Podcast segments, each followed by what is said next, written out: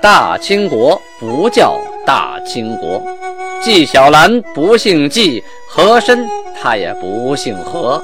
孝庄绝对不能称呼自己是孝庄，叫声小主那是你信口开河。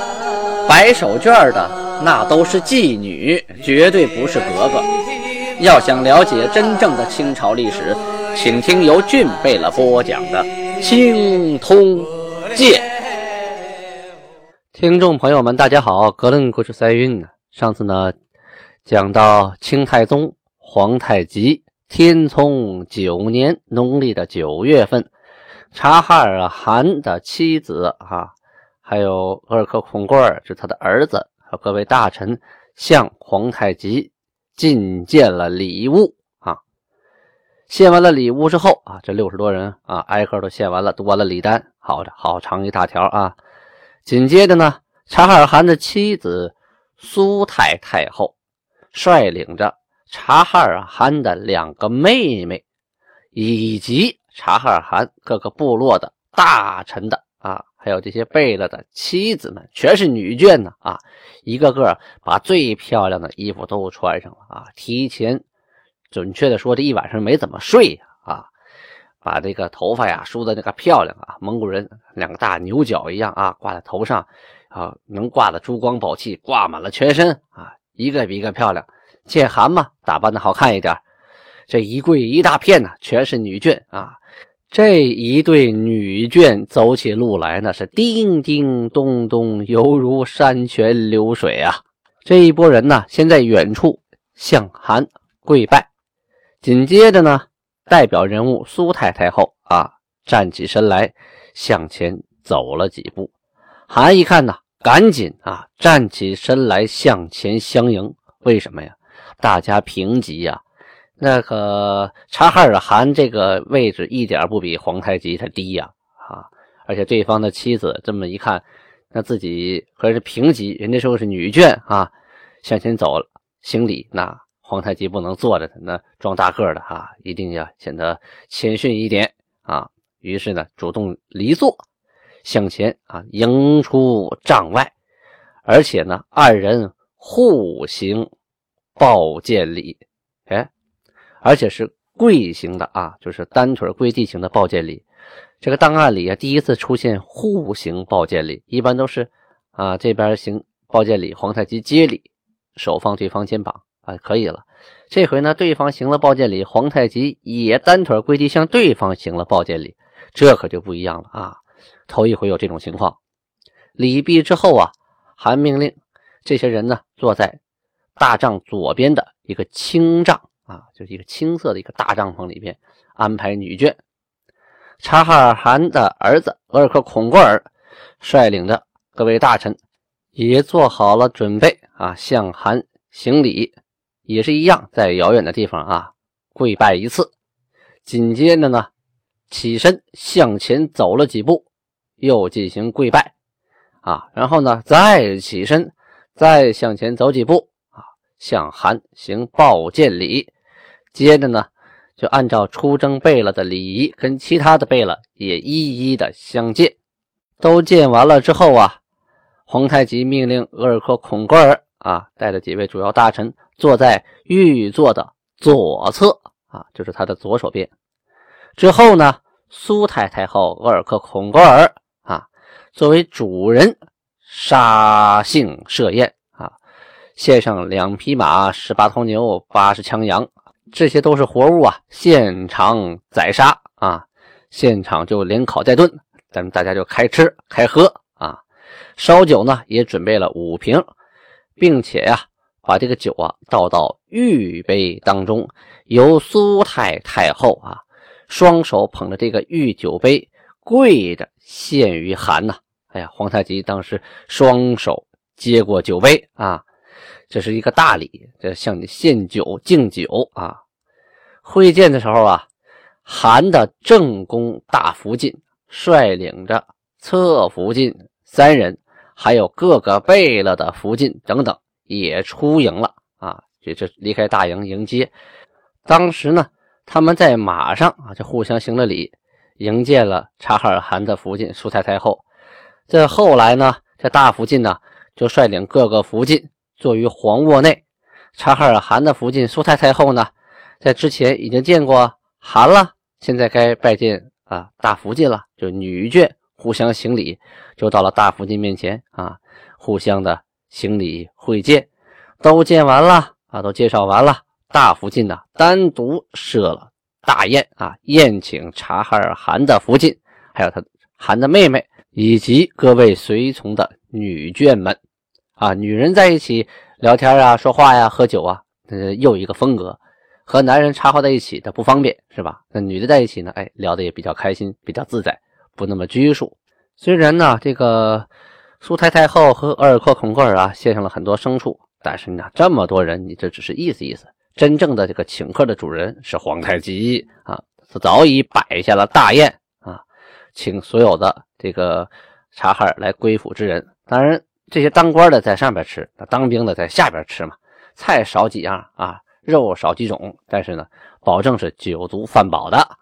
简短结束啊，这场宴会啊，大家是大快朵颐啊，推杯换盏。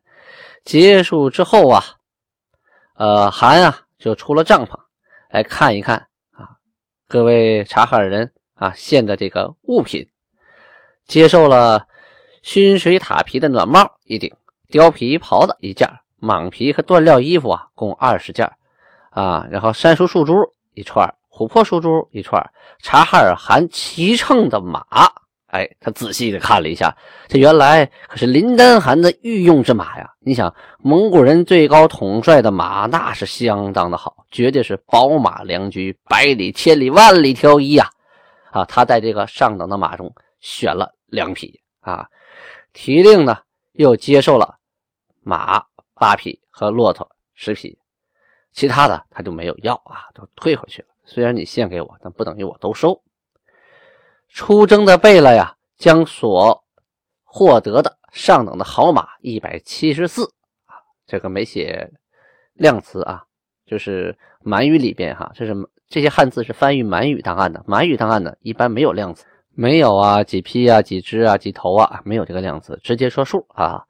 这马一百七十四，骆驼八十啊，献给韩。韩呢看完之后，留下了马八十，骆驼四十，平均分配给了八家啊，就是八家背了八旗的旗主，让他们再往下分去。其余的所有的驮马呀，命令兵部按照这次哈出征，他们记录的谁获得功劳大小啊，要去论功行赏。这回出征啊，立功的人很多，所以受奖的人也特别多。军贝勒在这里呢，就不一一的啊复述了。咱们跳过去，说初九日这一天呢，啊，把鄂尔多斯这个部落啊，季农，这是人名啊，季农处带来的察哈尔人，按照各旗缺人的情况，分配给了各个旗啊，有分一百六的啊，有分一百五十多的。还有的分了一百七十一名啊，总之呢，你缺我就给你补。这样的丁额呢，有的是战争牺牲了，是吧？有的呢是到岁数了啊，有的身体不好，各种原因吧，你缺丁了得补齐呀。咱们前边啊提到过，呃，林丹汗的正宫娘娘大福晋，皇太极给娶了。娶之前呢，他想把这大福晋呢，就正宫娘娘啊，皇后啊，想嫁给大贝勒。这个大贝勒呀。可当时呢，就嫌这正宫娘娘穷，想看上了苏太太后，皇太极也没同意。你别看苏太太后有钱，我答应嫁给别人了，没你的份儿啊。这回呢，这大贝勒代善呐，听说察哈尔林丹汗的妹妹啊，太孙公主也十分有钱啊，马上就提出来了，我想娶太孙公主。韩一看，这也不错啊。虽说这个代善这个人哈。很贪财，但是呢，他和戴孙呢确实门当户对。你让别人来娶这个戴孙呢，还不太合适啊。行，准了，他就当了这个媒人。于是呢，在九月初八这天，等于奉了韩的谕旨，大贝勒代善就娶察哈尔汗之妹太孙公主为妻，按礼设宴。礼是什么礼呀？是国家规定的礼节，什么级别啊？设什么样的宴，这早就规定好了。前文书说过。啊，你不够这个级别，你还不能杀这么多牛啊，不能宰这么多羊。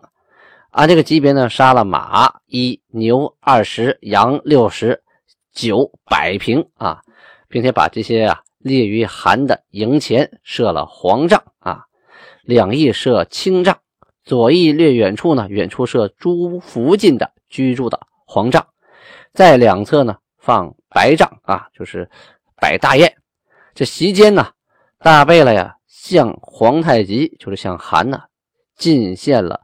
被雕花安配的马四，长安的马四啊，被十余安的马二，长马是平常马十，共进了二十马，就是二十匹马。韩看完以后啊，一匹也没接受啊啊！别看我是媒人，但是我不是冲这个做媒挣的这份钱的，但你行这个礼，我心领了啊，都都退回去吧。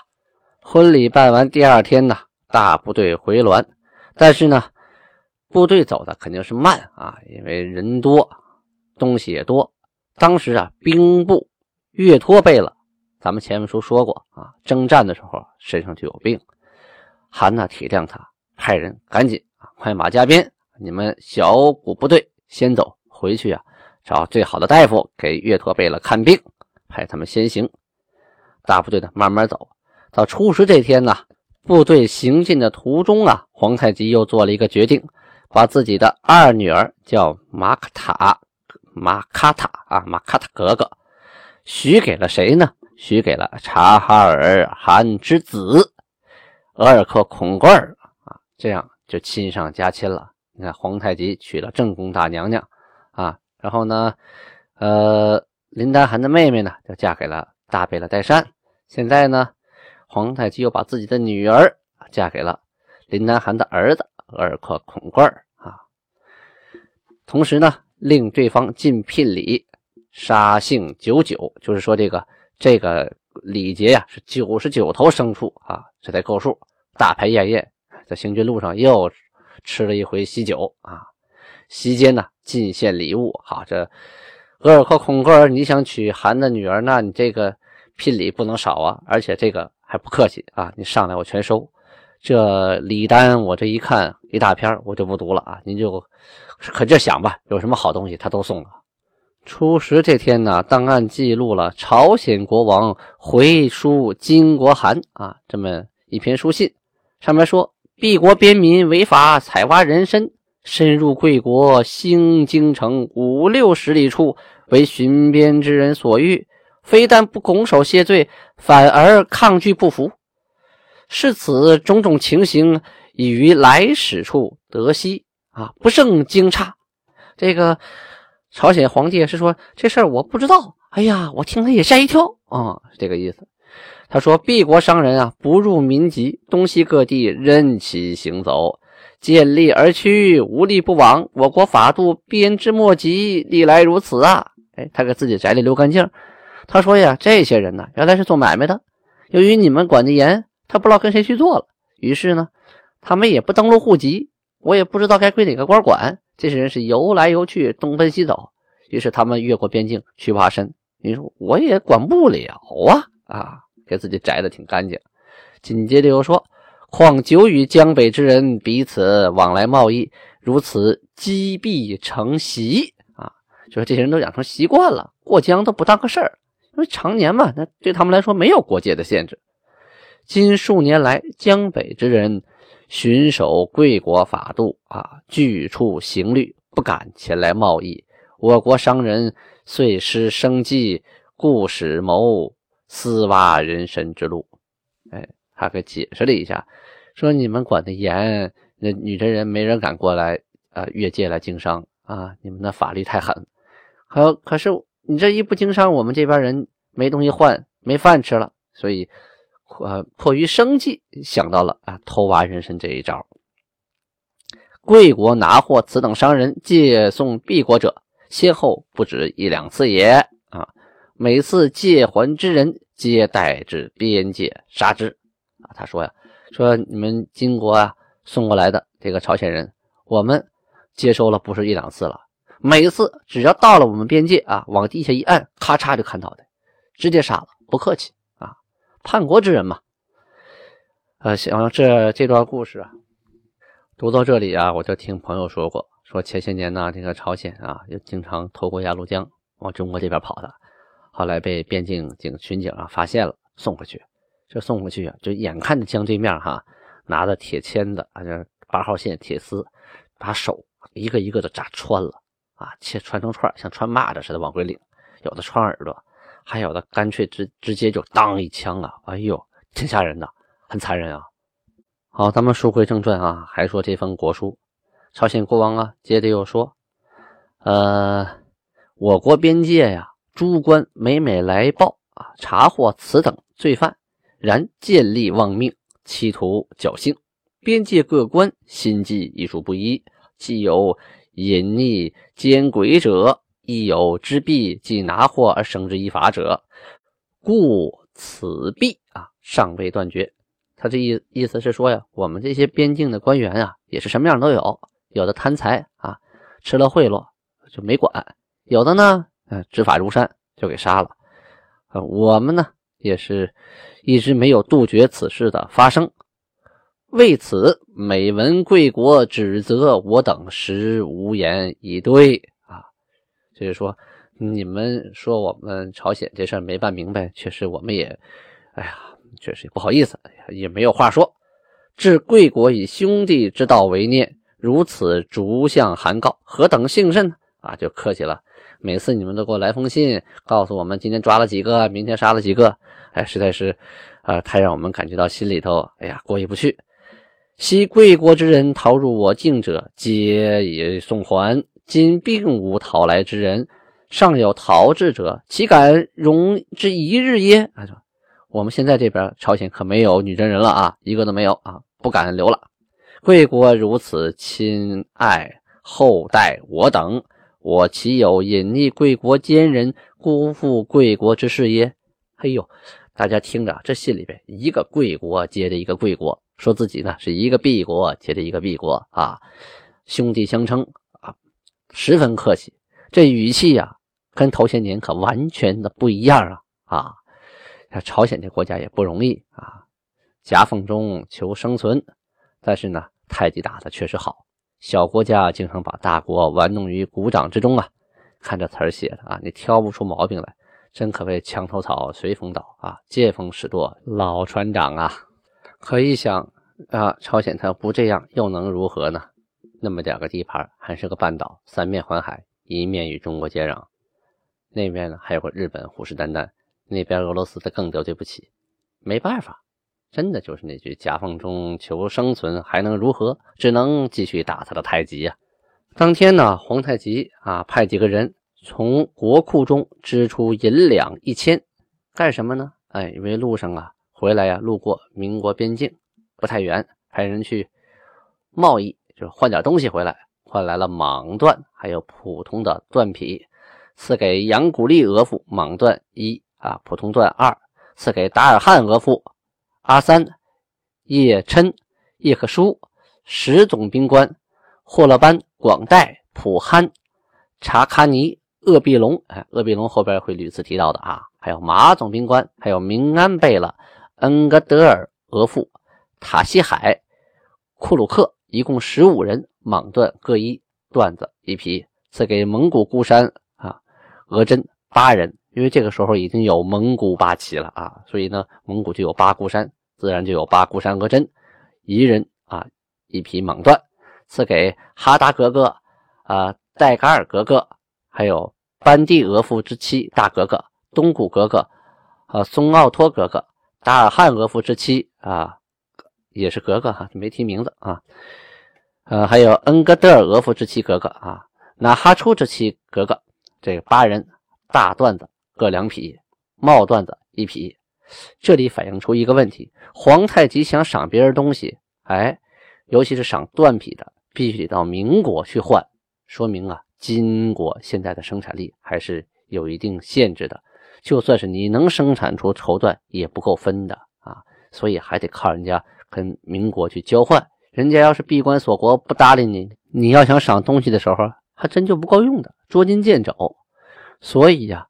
这对物质的需求啊，往往就是战争的导火索，也是皇太极开疆扩土的原因之一呀。好，各位朋友，时间原因，今天讲到这里，安布拉巴尼哈，谢谢大家。